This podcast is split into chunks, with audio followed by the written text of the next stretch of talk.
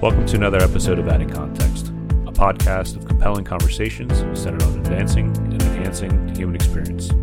I am your host, Michael Bollins.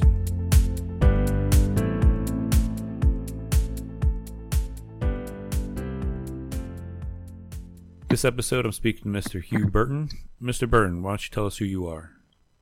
How are you? My name is Huwe Burton. Um, I am a native of the Bronx.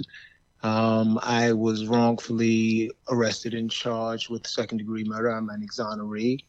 Um, I did 20 years. Uh, I came home in 2009, um, still committed to finding people to uh, get themselves interested in my, my case of innocence. Um, I spent the next 10 years uh, fighting and with the help of uh, three different law clinics, finally in 2019, after 30 years, um, I was exonerated by the Bronx.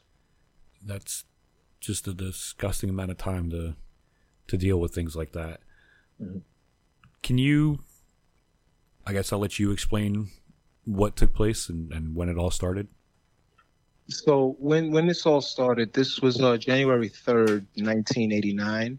Um, I was a 16 year old um, high school sophomore uh, in the Bronx. My mom uh, was a registered nurse. My dad was he had his own business. Um, he was an interior exterior decorator. And uh, my dad was on his uh, vacation going back to Jamaica. They had had a, I think, a hurricane some months before that in late '88, and uh, he was going home to check on his mom my mother was starting a two week vacation. She was a registered nurse. It was my first day back to school after the holiday break. Um, again, it was it was January third. The day started out as normal as any other. Uh, my mom got me up.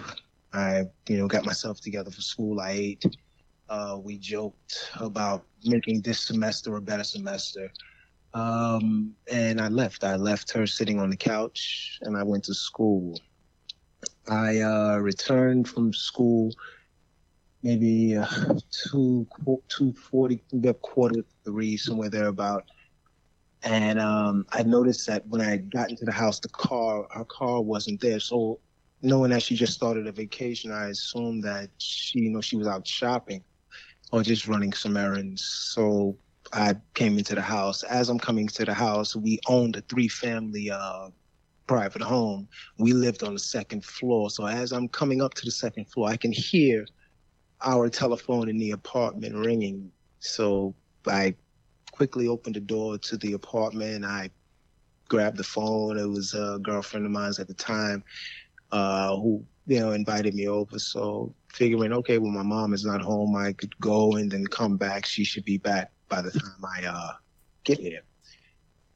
I left, walked right back out the house. I went over to my girlfriend's house. I stayed there and got back about 5:30. Noticing that the car was still gone, I said, "Well, she should be home any minute." I went into the house and this time, you know, began to take off my things and walk towards my bedroom and you know my parents' bedroom, my bedroom, the bathrooms, everything was towards the back of the apartment. I noticed that the master bedroom, my parents' bedroom, the door was open. And that was, you know, it was a little curious to me because we usually, when no one is in the house, kind of close doors. It's just a habit we had. Uh, it made me go into the room. And when I went into the room, I found my mom. She had been stabbed to death. Um, I immediately grabbed for the phone. I'm screaming, but I grabbed for the phone to call the police. Um, but the phone that was in my parents' bedroom, when I picked it up, I noticed that the receiver and base there was no cord there. Um, whoever whoever had done it had taken the telephone cord and bound her wrists. I ran out to the phone in the hallway and I called the police from there. Um, I couldn't stay in the house. I told them I saw and I ran outside uh, once outside. They didn't take long to come. The you know the precinct wasn't far from my house, and um, they got there. Um, things were just a blur at that moment. But you know they're asking me um, you know, where I was for the day, and I'm telling them everything. And I asking about family, and they asked me if I noticed if anything was out of the ordinary or strange, anything that I could tell them. Um, the only thing I've managed to tell them is that, listen, when I left, the car was here. Our car is not here. Right. Um, so they bring me down to the precinct. As I said, my dad was in Jamaica, so I had to call him from the precinct to tell him what had happened. He got on a plane immediately to come back to the states. Um, they asked me if I, you know, if I had any anywhere to go. Um, I told them that I had a godmother who lived in Mount Vernon, which wasn't too far from where I lived in the Bronx, and um, they brought me there, and I stayed there. Um, I just pretty much laid in the bed. My dad got back the next day. I couldn't really eat. I didn't really sleep. Um, on January 5th, the police officers called from the 47th precinct and said that they wanted to, told my godmother they wanted to bring me down for a polygraph test. I, again, couldn't keep any food down. I didn't really sleep. I didn't have any energy to do much of anything, but I wanted to know what happened to my mom, you know, and, um, I went down and they told my godmother, you know, we'll bring him right back. So I got down to the precinct and, you know, sitting there for a while, um, there was no polygraph test administered. Um, they asked me to tell them again, you know, everything that I told them on the third. Um, uh, maybe about an hour or so, maybe two hours into um, this interview, they told me that they had evidence to, uh, that they believed that I wasn't in school, and I said I was in school, and um, that things that I was telling them just didn't add up. Um, at this point, I'm scared, I'm frightened, I'm asking for my dad.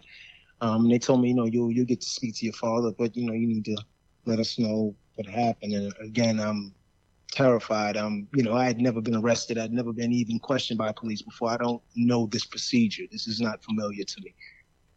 Um, I can't so, imagine. I mean, yeah, sorry, I mean, I'm sorry to interrupt. Yeah. yes, I mean, I'm I'm in there. I'm I'm crying, and um, again, just asking my my father uh, because it's the only it's the only anchor that, that you know that I know. Um, so this goes on, and you know, finally, with them telling me, you know, you're gonna you're gonna you're gonna tell us, you know, that that you did this. We know you did this. We know you committed this crime. Finally, they uh, told me that. Well, we know that uh, you went to your girlfriend's house, as you said. We checked that out, but um, you know, your girlfriend, um, she was uh, going on 14 years old, and um, I don't know if you know that, but that constitutes statutory rape. I had never heard the term before, but I know the term terrified me. Um, Anything with the, me, the word rape associated, rape you know, it, it's is... just terrified. You know, so it told me that if you don't tell us that, you know, that you committed this crime, um, not only are we going to arrest you and charge you with this crime, but we're also going to um, arrest you for statutory rape. And, you know, if you go to Rikers Island, you know, and you have a crime like statutory rape, you know, this is, that's not a good thing to be in there for. And you're going to be in there for, you know, for the murder of your mom. So, you know, but if you do tell us that, you know, you committed this because we know this was an accident, um, we'll make sure that you go to family court your dad can come and pick you up because they know the whole night out Um, after a while of doing this and making me feel as like this was the only option, like I was not going to leave this room unless I did this. Um, they said, well, you know, um, we know, you know, you've never been in trouble before, you know, just just tell us this. So they got to a point where they actually got me to agree to that. And we began to construct this story. And they're feeding me things or what they feel are facts from what they saw in the case and trying to put this confession together, which would best fit what they how they saw the uh, the crime scene. And um, after hours, they finally got this coerced confession out of me um, and got a video videotape confession as well. By this time, it was about ten after three in the morning when this uh, videotape uh, confession started.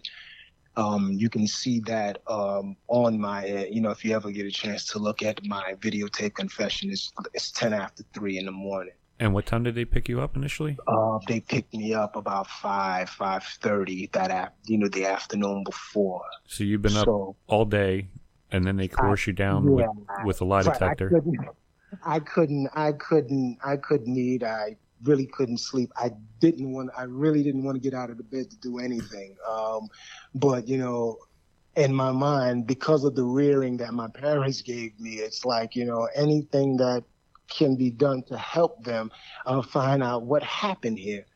Uh, I, I, you know, I want to do it, although I don't feel like moving. Um, if it will help anything, great. All right, I'll do it. So I reluctantly you know, went down there. And um, when they picked me up, they knew what their intention was. They knew what they were going to do. Um, by the time they um, extracted this, uh, you know, uh, false confession and, you know, and had this videotape confession, um, I'm still, I'm so naive. I'm still thinking I'm going to family court. And in my mind, I'm saying, okay, when, when I get there, you know, I'll explain to my dad that, daddy, they made me say this. That was the only way that I was going to get out of it. They weren't going to let me out of the room any other way. Um, I come out, there's a perp walk, and there's every major newspaper and news outlet in the city at the time. And, um, you know, still being naive, you know, as I'm hearing uh, people hurl, hurling questions like, you know, well, why did you kill your mom? I'm, I'm, I'm still believing what they told me because I, you know, I wanted to believe what they were telling me. Right. And um, we got in the car and they're driving me from my neighborhood in the Bronx to Central Booking in downtown Bronx. And, um, you know, they happen to turn the radio on and I can hear 10 10 wins. And the same story that I know that they just fed me and, you know, say, okay, well, we're going to help put this thing together is the same story. I hear the reporter on 1010 wins uh, saying, and at this point, I'm saying, okay, well, this something, this is not good. You know, I'm still wanting to believe, still being a 16 year old kid who has no knowledge of this kind of lifestyle, you know, you want to believe this and you're terrified. Um, you really don't know, you don't know what's up from down and being um, mentally exhausted. I mean, and I'm because I haven't even had a time, I haven't had a chance to process what I saw. What I saw was so fresh in my head, just as it's as fresh in my head as a four, uh, as a 48 year old man today. Um, it was fresh in my head, you know, as a 16 year old child, and um, I didn't know, you know, up from down, left from right. Um, they would have if they told me to say anything inside that room just to feel like I could, you know, just to feel again, I, am going to get out of here. I would have. Um, so I was arraigned and was charged with second degree murder, charged in, in the murder of my mom. Uh, my dad not believing uh, a word of it, um, exhausted his life savings um, and everything mm, for defense for me. And um, for the 13 years that I had him after uh, this happened, um, every day, every waking day was about trying to find a way to help his son prove uh, he was innocent. Your, um, your dad passed yeah. in 2009. That was the same year uh, that you were released. Did he pass before or after you were released? Yeah, he uh, he passed in 2005. Five, sorry. Um, yeah, it was it was 2005, and um, I remember seeing him in 2003 uh, some family had to bring him because he had sold. He had to sell the house that we had in the Bronx. He, he could no longer manage it. Um, you know, um, just a sidebar about him for for a brief moment. Um, you know, he had to come back and deal with everything, you know, helping his son mount a defense. Uh, you had to bury your wife. You know, you had to deal with the ridicule of people in the community. You're ostracized. Your your business was a business that was based on word of mouth and uh, quality of work, um, and all of that dried up. So you know, the amount of things that he had to go through, um, just in all that time. When the last time I saw him in 2003. Um, dementia had taken taken him so far that he was on the visit a family member brought him up because they had to bring him to the states. His health wasn't well, and they couldn't take care of him in Jamaica, so they decided to fly him up, and they brought him up to see me. But he didn't know who I was, you know. And um, these kind of things, it makes you say, oh, you know what, um, they really did a bad thing here. You know, they really, really did a bad thing to me and and my folks. So um, he gave everything, and he never got a chance to see um, walk out of prison. Um, and let alone to see me, you know, the 10 years after that, um, still fighting and, you know, um, getting exonerated. Um, it was definitely, it was bittersweet because he wasn't there, but, um, you know, unnecessary nonetheless. I, I can't imagine, I can't even begin to, to try and fathom the horrificness of what you witnessed, being sleep deprived, to, to, try and put myself in that that mind space that you were in at the time that they brought that the police officers brought you down to elicit this confession. It, it's it, yeah. it's infuriating that you were clearly taken advantage of. And, yeah, yeah. You know, um, I you know I, I used to look at it um, when I was younger. You know, you you you can't help but to look at things um, from the perspective of a young person. It's the only thing you have to draw from. And, you know, when I was much younger in my teenage years, while all of this was going on and I'm fighting the case and what have you, I was, I would look at them, the officers in court at hearings, and I'm watching them lie about how this confession came about because it was the only thing that um, they had to say someone was, was responsible um, was this coerced confession and I'm looking at them lying. They're looking at me like, yeah, we're lying, but it's our job. And as a you know, as a young kid at the time, um, the only way I can process it was, what? Why are you all doing this to me? Like, what? What did I do? What did I? What did I? Why are you all doing? You know that this is not true. Why are you doing this? Um, as years went on, and um, you know, you mature and you're in prison now um, you you begin to look at things a little bit different. And um, I had to start to look at things as when I was became an adult in prison. I had to look at things a lot different, and um, they had a problem. They had to do what they did, and the reason why they had to do what they did was this. Um, remember the only thing that I could keep telling them was that, listen, I don't know where my mom's car is. When I left school this morning, her car was here. So, you know, I guess um, a search is put out for the car. It's in connection to a murder. I think that's the natural thing to do. Um, on the day of my mom's funeral, um, interesting thing, two two interesting things happened um, I was indicted, and they found her car. Um, so when the arresting officers in my case, they were informed that hey, that car we we found it, that '88 Honda Accord. So they immediately went up to the Mount Vernon police department to see who was in possession with, of this car so they can really tie this thing up. To their horror, it was our downstairs tenant who had been in possession of the car and who had been in possession of the car since the third. Someone whom they had questioned on the third and deemed to be someone who was irrelevant to the case. But you have this coerced confession from this child who was all over the news, who you say told you after you were satisfied with his questioning that wait, had a, a, a stroke of you know, consciousness and said, wait, I need to tell you fellas something and gave you this elaborate confession. Yeah, I mean, that you had a problem. If you have somebody that, that's found in a vehicle, I mean, and from what you were saying, again, I'm, I'm looking at this from a completely outside perspective. I'm not in the moment of anything, but I right. Mean, you're, you're coming from a background of law enforcement you know, right. I, I did investigate things to a certain degree, mm-hmm. not to the extent that detectives do, um, strictly right. as a patrolman. So it's it's very beginner of the investigation, but it's crucial.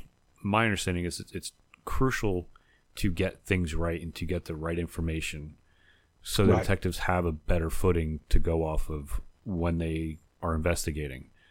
And mm. again, from my perspective, if you have somebody who's giving you pretty legitimately, seemingly truthful information from what you were saying, and then mm-hmm. you have a vehicle that's involved that's missing, and you find somebody in it, I mean, generally there's there's a big question mark of how'd you get the car, why do you have the car, and and you, you kind of start looking at that direction, and then right. you take the totality of everything that you went through from the day that you found your mother into the day that you, well, the morning that you gave this clearly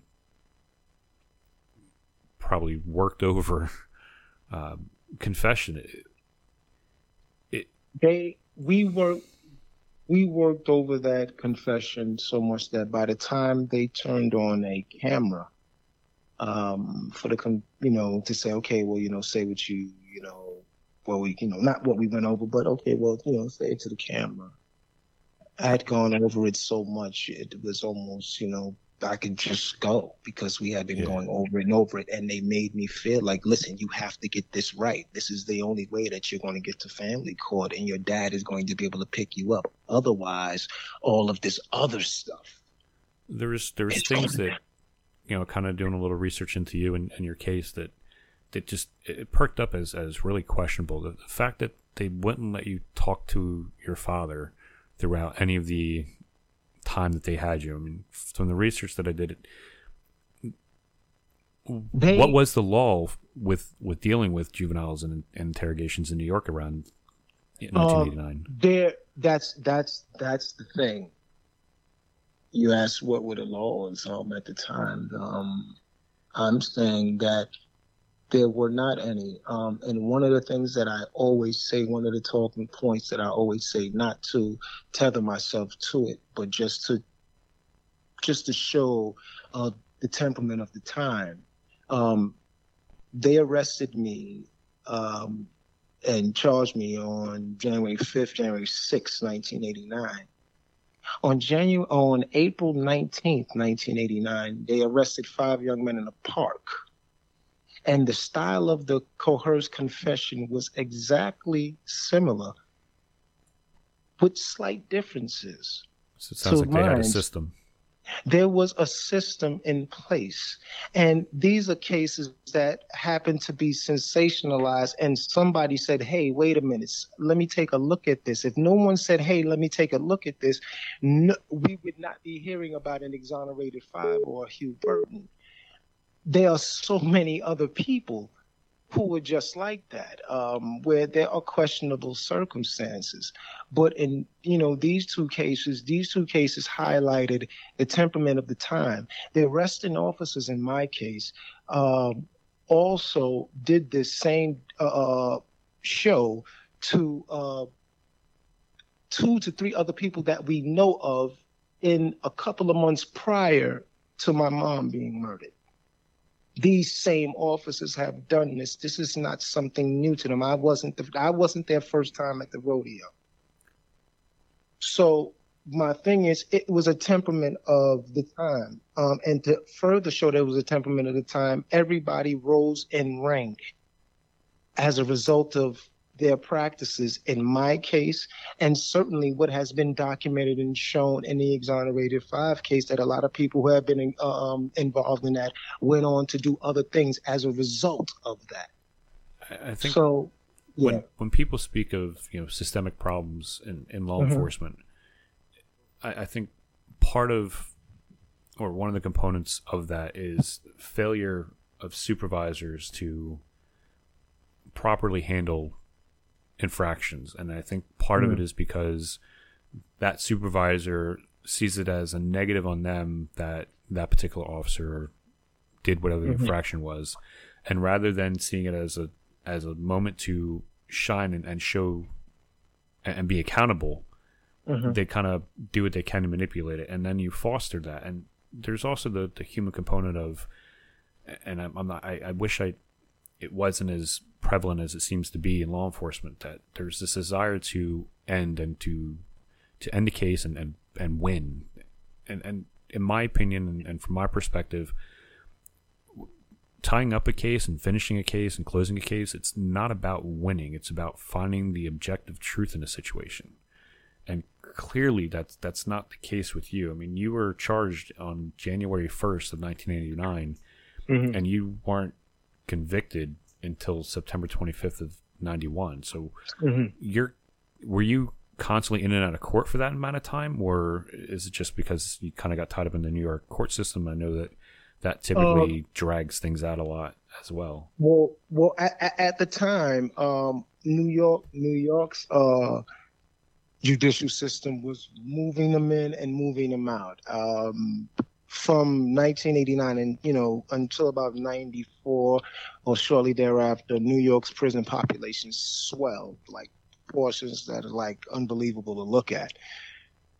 Um, but with me, they knew that they had a problem because in this case there was an alternate suspect. Um, and they had to account for a lot of things, um, a lot of things in that confession that they thought were details that made sense to them from their just looking at assessing the scene. And that they said, okay, well, we going to put that in there. When certain things were done, it was like that's impossible for that to have happened. Um, like they had me say like this was just uh, one one stab wound that was straight through and once they caught um, the tenant downstairs they kind of had him fashion a story that still implicated me, but only implicated him minimally to explain the car. But he ended up saying the same thing about this uh, uh, the stab wound, but medical examiner reports uh, shows that no, that there were you know two uh, different wounds, not one continuous wound as they thought they saw. But this is what they fed me, and once they caught him in the car, they had to work him into it somehow, but not hold him uh, responsible for murder. So right. they worked him in, and he was only charged with grand larceny, uh, even though he was on parole. Uh, for for for uh, robbery and rape. You know. Um, so he had a history of, of violent crime. Yeah, he, yeah, he had a yeah he had a violent history, and what we what we learned later is that he also had um, um mental he had a, a strong mental uh, history as well. Um, where you know it's it was documented, but all of these things were kind of sealed, and those who did know, it was a concerted effort to make sure that the defense uh, never knew any of this stuff. Um, you know, there were even incidents of a previous landlord, and there, you know, there was tension there. Um, so this is, wasn't the first time that they were doing this. Uh, he was already in prison for uh, uh, raping a, a, young woman in Westchester. Um, there was also a knife point robbery in Times Square. So this is all before he got to renting an apartment from the Burtons at the age of 22. So that's, I mean, so, it shows the history of violence with him. Right, exactly. So, you know, their their their thing was okay, we really have a problem because we know we made this 16 year old child say he did these things. And God forbid and they walk that back because it's, you know, not only because it's the right thing to do, but because it would make them look bad. Right. And then you and then you you're going to have to you'll be forced to answer what did you do to him to make him say he did something like that or why would you know what did you do? Um, so before people would have to answer that, uh, they decided no, we're going to double down on this. Um, but I don't think that they anticipated that um, I had a great great people um, in my corner from the outset, uh, namely in my uh, father and in my defense attorney. Um, up until the day my defense attorney died, um, he was um, committed to getting this case heard again. And, um, you know, my attorney was William Kunstler. And, um, you know, my my my dad said he didn't want to spare any expense, you know, in terms of getting a um, a defense attorney. So he got William Kunstler, and once uh, Mr. Kunstler learned uh, all of the specifics of the case and seeing what was going on, he was he was all on board. Um, even after we lost that trial, um, he told my father, you know, I'm not charging you for the appeals. Um, this is not supposed to be. So he um, saw he saw the errors in it out of the gate and all the holes in their in their story. Uh, he saw yeah, the holes he, and everything. Yeah, he knew he was William Kunstler was so far ahead of the curve.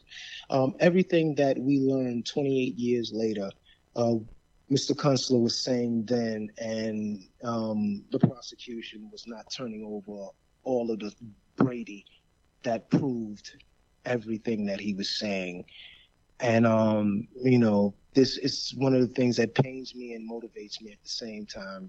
You know, but um, he was so he was so far ahead of the curve. He knew he knew these things, and thankfully, um, all of his work, I, I, guess what they would call them is the breadcrumbs um, that were left back in the late 80s and early 90s by Mr. Kunstler.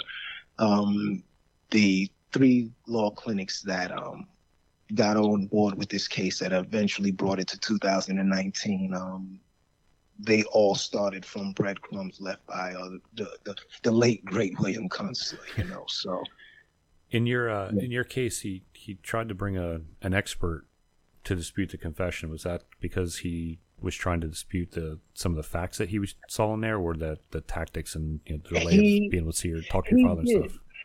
He did. He knew enough. Of, you know, at the time, uh, it was remember it was 1989 um, most people couldn't fathom why someone would confess to doing something that they didn't do let alone something of this nature. Um, hell we still have a hard time wrapping our minds around that 2020 so he got a uh, expert uh, and it was agreed to that okay yeah you can bring an expert testimony in here you know to uh, question the, the, validity of the mindset and and you know the confession and things like that. So this doctor, Dr. Joel Feiner, um, he came to visit me when I was on Rikers Island, and I don't remember the extent of the conversation. I was I, I wasn't even quite 17 years old at the time. And uh, I know what I do know is that when he left there, he says, um, I was supposed to do some other things, but I'm going to your house to go see your father. I'm going to call him when I'm leaving here.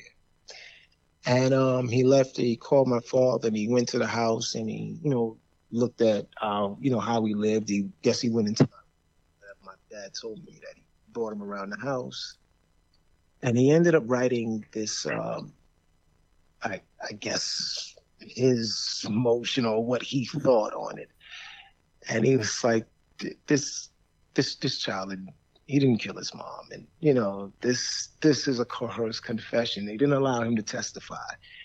Um, and i forget exactly why they cited uh, why he would not be allowed to testify uh, in front of a jury. Um, so he was excluded. But it's the same platform of things that a whole science is built around now and um, you know we, we look to it and as a position of you know weighing whether or not confessions were, were coerced, coerced or not.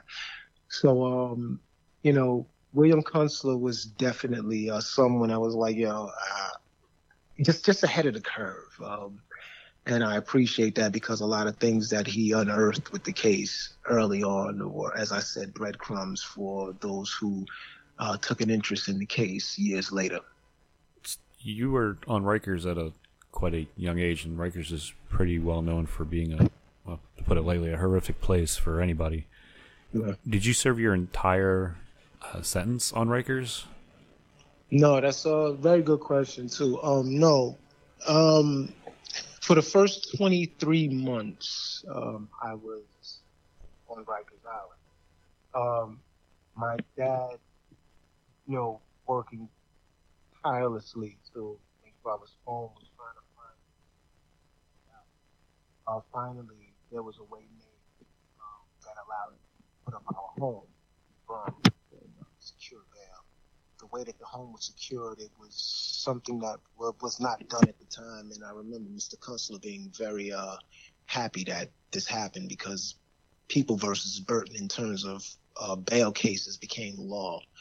So my dad secured my bail um, December 7th, 1990, after 23 months. Um, I was out on bail nine months and um, went to trial from out from home. And in September 91 is um, when I lost um, at trial on the 25th. So, um, did you go back to Rikers, or they sent you to a I different facility? Yeah I, went, yeah, I went back to Rikers. They remanded me immediately. Um, so they took me, they took me back in, and um, Mr. Kunstler had filed a motion while I was down there. So I think I stayed an extra five months waiting for um, that a decision on that motion. Finally, in uh, February of '92, they denied the motion, um, and I was sentenced to 15 years to life. I got upstate, uh, I believe the 13th, somewhere there about 13th of February, uh, 1992, where I stayed um, in upstate New York in various different facilities until September 2009. And that's when you were paroled? And that's when, yeah, that's when I was paroled. And, um, you know, I got back out here and, um, you know, just struggling to just try to, you know, you really make a way for yourself. I came home at the height of the recession. It was 09.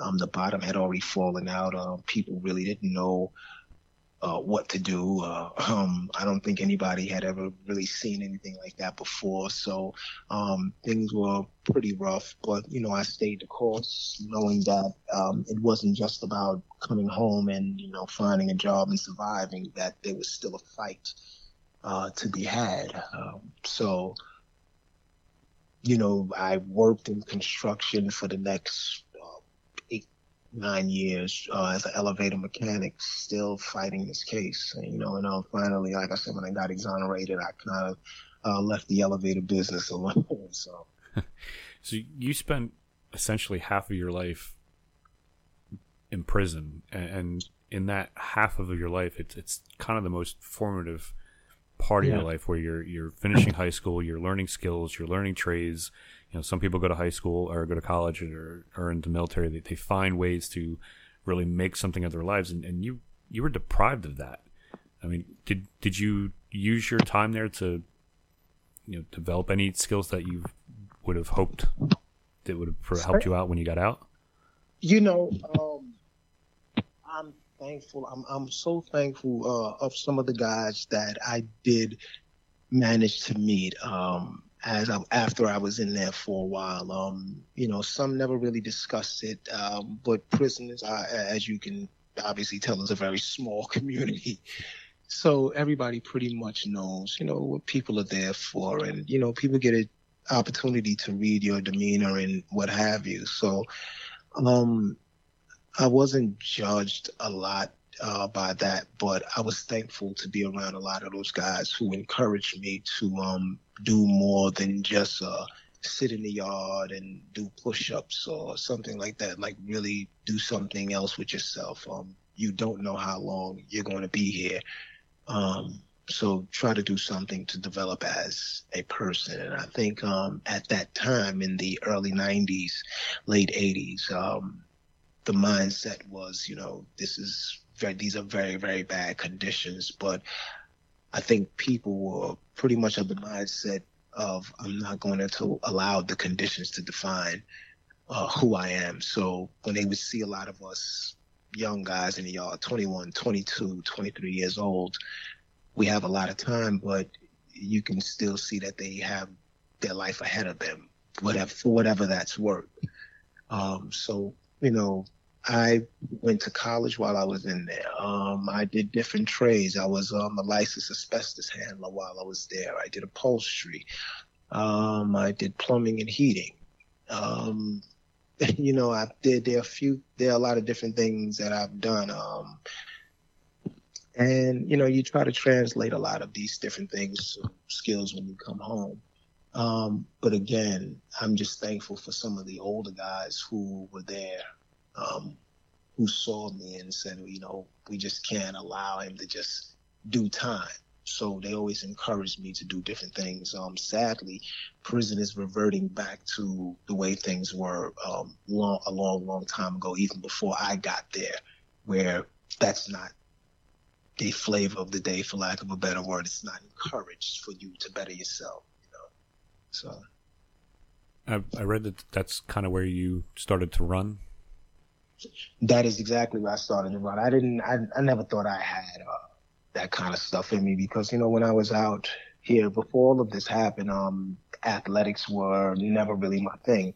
Um, music, I you know I I did take that from my dad. Um, he was a sax player, so my love of music and my appreciation, and understanding of music, that's where my thing was.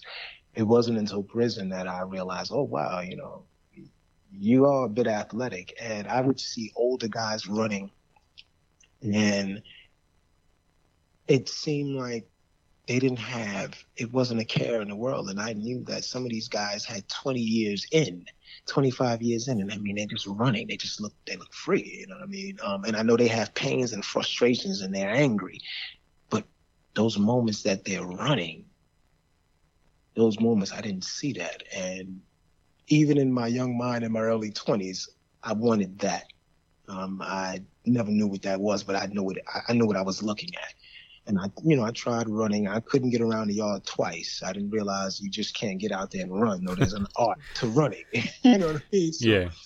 Um, I couldn't get around the quarter mile track twice, but you know, um, being determined and that type of a person, I, I kept at it. And um, somebody uh, saw me struggling, and you know, would give me a few tips, and then I realized that I started to enjoy it. And and enjoying it, I found that I started to use it to clear my head if I had anything that was on my mind, you know, um, watching the sacrifices my dad is making. So instead of sitting in my cell and just, you know, stewing over that, I would come out, I'd just run, just, just run till, till I'm tired to the point where the running actually became this thing um, where it's like your release, it's your freedom. And I, I didn't know that that's what was happening. Um, the same thing with music, but you know, um, I was growing at the same pace musically. Ironically, you know, it, it was encouraged to you know learn to play an instrument. So, um, I was doing that, but that with running, um, that became um, my things of freedom, and um, you know, just doing that. I wasn't expecting to get it, you know, pretty good at it. So now instead of saying I'm gonna run a couple laps, now I'm coming out to the yard. Say, oh, you know what? I'm gonna run seven miles today. I don't feel that. I'm just gonna do seven. And I was like, how arrogant of you! You couldn't run around two two times around the yard a few months ago. You know, so um, so that's you know that's pretty much what it was for me, and I I kept doing it, and um, I managed to encourage guys who now um, are in their early 20s, and now I'm in my mid 30s, and now they're I, they're calling me the old timer, and I'm like, wow, you know. So, um, but they like the fact that I'm still out there running, and they want to learn how to run, just like I wanted to learn when I was in my early 20s. So, um, it was interesting. So when you got out, you said you you started working for an elevator company. Um, mm-hmm. I'm guessing still running while you were doing that because you, yeah, you, clearly kept yeah. up your stamina because you ran the New York City Marathon last year, which is exactly. just mind blowing to me for somebody who I, I never well, was know, a fan of running.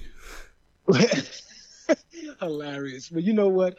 Um, I think what it was, and and this is for anybody that uh, knows about elevator uh, mechanic work. Um, if you do elevator mechanic work in terms of building an elevator, um, that is all. That is really all the exercise you need.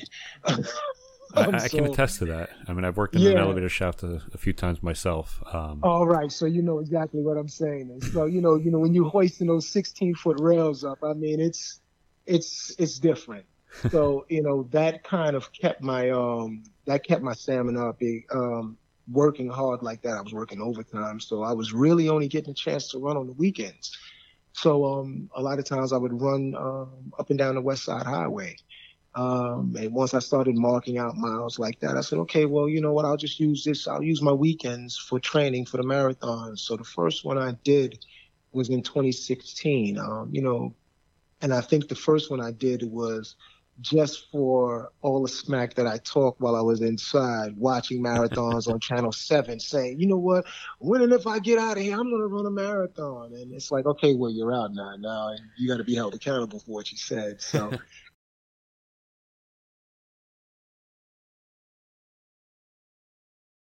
yeah, with all of that, I, I, you know I had to come out and, and run the marathon. So um, I actually uh, spoke to some people who were like, you know, okay, well, you know, we think we can get you in.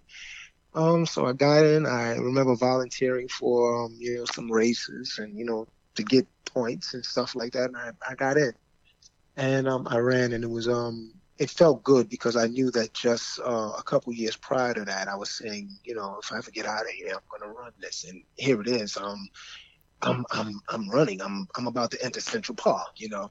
Um, so that was great. Um, the next time I ran was um, in 2019, and um, I think it was very very personal. Um, I just got exonerated, so the, the, the race kind of for me was like I'm going to take a victory lap around this city. Yeah, you, you, took so much from me.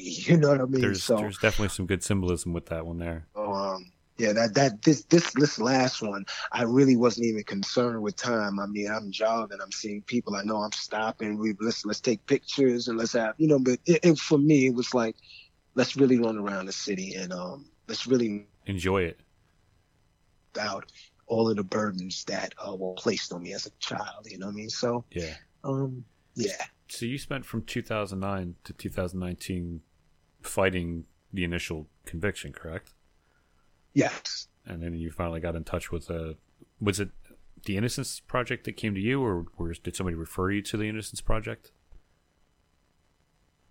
Oh no! So actually, um, I had uh, I had been writing um, different organizations for quite some time while back home, and um, I think uh, about 2007, about yeah, about 2006, 2007. I remember writing the Innocence Project.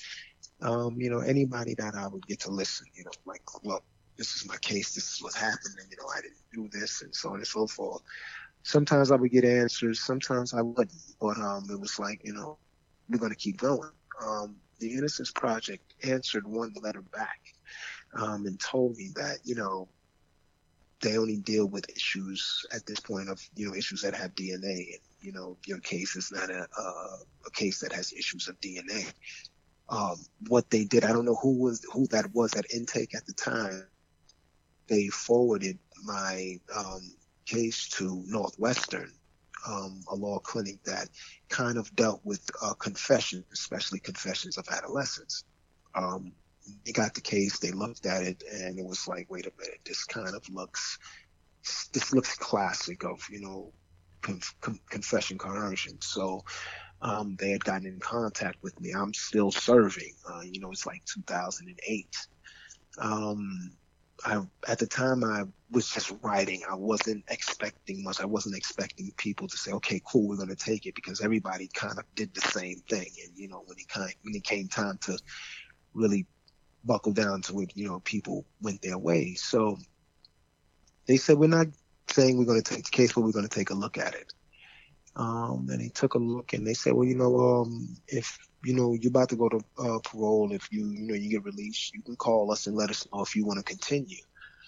Um, as soon as I got released at that next uh, parole board, that was the first thing that I did, um, was get in contact with uh, those two law clinics in 2009 and said, look, um, no, I want to fight. This is, you know, what they did isn't right, and this is not sitting well with me.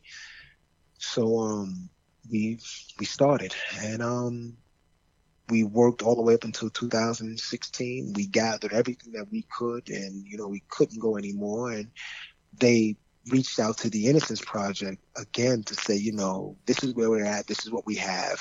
Um, we could use more help the Innocence Project got on board in 2016, and um, things really sped up and um, really you know, got fast tracked. And um, by 2019, um, we had you know gotten this case um, looked at and, and, overturned. And also, um, this definitely this would not have happened if it would not been for uh, the Bronx uh, Conviction Integrity Unit. You know, because it had to be somebody to say, okay, well, let's sit and let's listen and let's let's see um, what's happening. So um, they they understood uh, what happened and, and and were willing to acknowledge the mistakes that were made. Um, so you know, it was a collaborative effort of so many so many different people um, to make this happen. The only thing that I did was stay sane and healthy. given you know? given what you were put through for the 30 years prior to your exoneration, that's that's a a monumental task, and you deserve to be oh, absolutely commended for it. Yeah, I kind of mentioned before um, the one characteristic that I've noticed from a lot of the, the exonerees from watching the Innocence Files mm-hmm. and, and, reading up on the project and, and the people that they've represented, there's this this sense of peace and a sense of calm about their demeanor that's it, yeah. it's it's it's breathtaking of, of how being hmm. treated so horrifically for so long and a lot of these people that are at least the ones that are being exemplified on the Netflix special is you know they're in there for well over 20 years and and your whole mm-hmm. ordeal mm-hmm. was was 30 years long and it, mm-hmm. it's just to to see people that have been really beaten down and unjustly beaten down and still have this bright light of life about them and when they talk this energy it's it's it's yeah. pretty astounding you know here is the thing if they don't if we don't have that you never make it through deal that's that's that's the funny part. It's like, you know, people, uh, a lot of times they look at how, like, you know, wow, that's amazing that, you know, you were able to go through that and to withstand that and still have that spirit where, you know, you're not, you don't have this bitterness. Um, it's, it's really, it's something that is, you, you, you're trained into, but, you know, you're really you're really appreciating everything. And I think as we were talking about earlier, um, when you're in there for those long periods of time and your freedoms have been taken away from you, you learn to really appreciate these small things in life. Um, so you may notice sometimes where the, the person who is the exoneree or just a person out of prison that their, their manners are, are through the roof. And it's like why are you trying to be so overtly like no that's just how they are. You know you you start to appreciate a lot of um, small things that people just take for granted who are going about their life day to day. Um, so you never you know you don't you don't you don't lose sight of that. And um, it shows when you deal with people when you um, when you come out here. It's something I hear about uh, other exonerees. Uh, it's something that I have heard about myself. Um, but like I said, I, I really believe it's from um, the conditioning and everything that one goes through while they're in there. You um, you said that you stopped doing the elevator work. What are you doing aside from running to keep yourself busy? Um, but you know what I've been doing is um really a lot of um, speaking to uh, whatever audiences I can get in front of um, to bring awareness to uh, what has happened to me, um, to bring awareness to what has happened to so many others, um, and to hopefully get people to hold those accountable who say, okay, it is their job to uphold law or interpret law. Um, people have to be held accountable. So I, since I've left the um, elevator industry, I've pretty much just been um, doing that for the first year after my exoneration. I was volunteering um, at a risk at like youth who are at risk uh, called the Fortune Society, and they had a music program over there. So um, I would go over there and help um, with their music program and things that they had like that. So I did that for a while, but um, pretty much it's just talking to people and, and, and you know informing people about what has happened and what what continues to happen. So, what uh what instrument do you currently play, if any at all? Um, keyboards. Nice. Um, I've taken up about an hour of your time, and I want to thank you deeply for allowing me to chat with you for a little bit and to tell me your story because it's it's truly a phenomenal mm. story. Um, in yeah. in horrificness and and like I said, the the brightness that you're that you're showing. Um, do you have anything you want to plug? Any anywhere people can can meet you or talk to you, um, engage with well, you? Well, you know, really, the only thing I have is, is really just like a, a Facebook. It's just Huwe Burton on Facebook, and as a fan page, I love um, talking to people there.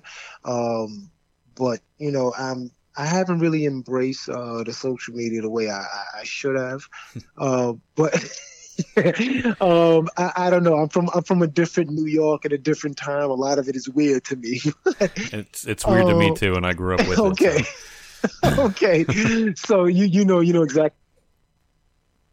Facebook is it's just Huwe Burton on Facebook. Um, listen, I, I love talking to people. I love um, hearing uh, other people's views and, and, and things like that. And you know, for me, it's to let people know, listen, this uh, prison reform thing and all of this, all of these are hashtags now, um, because it's politically correct to, you know, deal with it or, or address that long after the lights go off and all of that stuff that these issues are going to remain. We need the people who are going to stay the course long after this is no longer vogue to uh, talk about. I, so, I you know, um, that's a perfect point, and and it's kind of something that I've noticed is a lot of the people that are being vocal about things. They're they're vocal yeah. for the sake of being vocal, they're not really mm-hmm. trying to put out any solutions. I'm mm-hmm. the type of person that I, if I see a problem, I want to see it. I want to come to a solution to to fix exactly. the problem. And you know something, and something that's important, and I think one of the things that people forget is that that's something that crosses uh, uh, ethnic lines. That's not something that is ascribed to one group. You know what I mean? That's things that people just do, and it's like you know, um, until we until we fix that until we, you know, until we solve that. It's like, you know, don't be the person that's just talking about it because it's the thing to do in the moment. Um, there are still people's lives that are hanging in the balance, you know. So um, we have, we really have to do better. We can't just talk about it in nature. Um, like sometimes they give me opportunities to to uh, interns who are becoming attorneys or people who have aspirations of law, and it's like I feel duty bound to make sure that you give them something so they don't become some of the people who did what they did to me. You have an opportunity to plant a seed now, you know. Yeah. So, um, yeah, man. So that's that's where we're at. Yeah. well, again, I, I, greatly appreciate your time. Um, I would definitely have to stay in touch. And, Please do. Uh, I will let you go. Thanks. All right. Thank you so much. Have a good one. You as well. All right.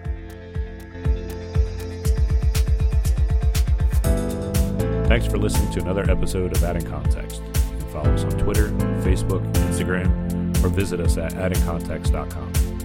You can also support our show via Patreon and send us feedback and show ideas to podcast at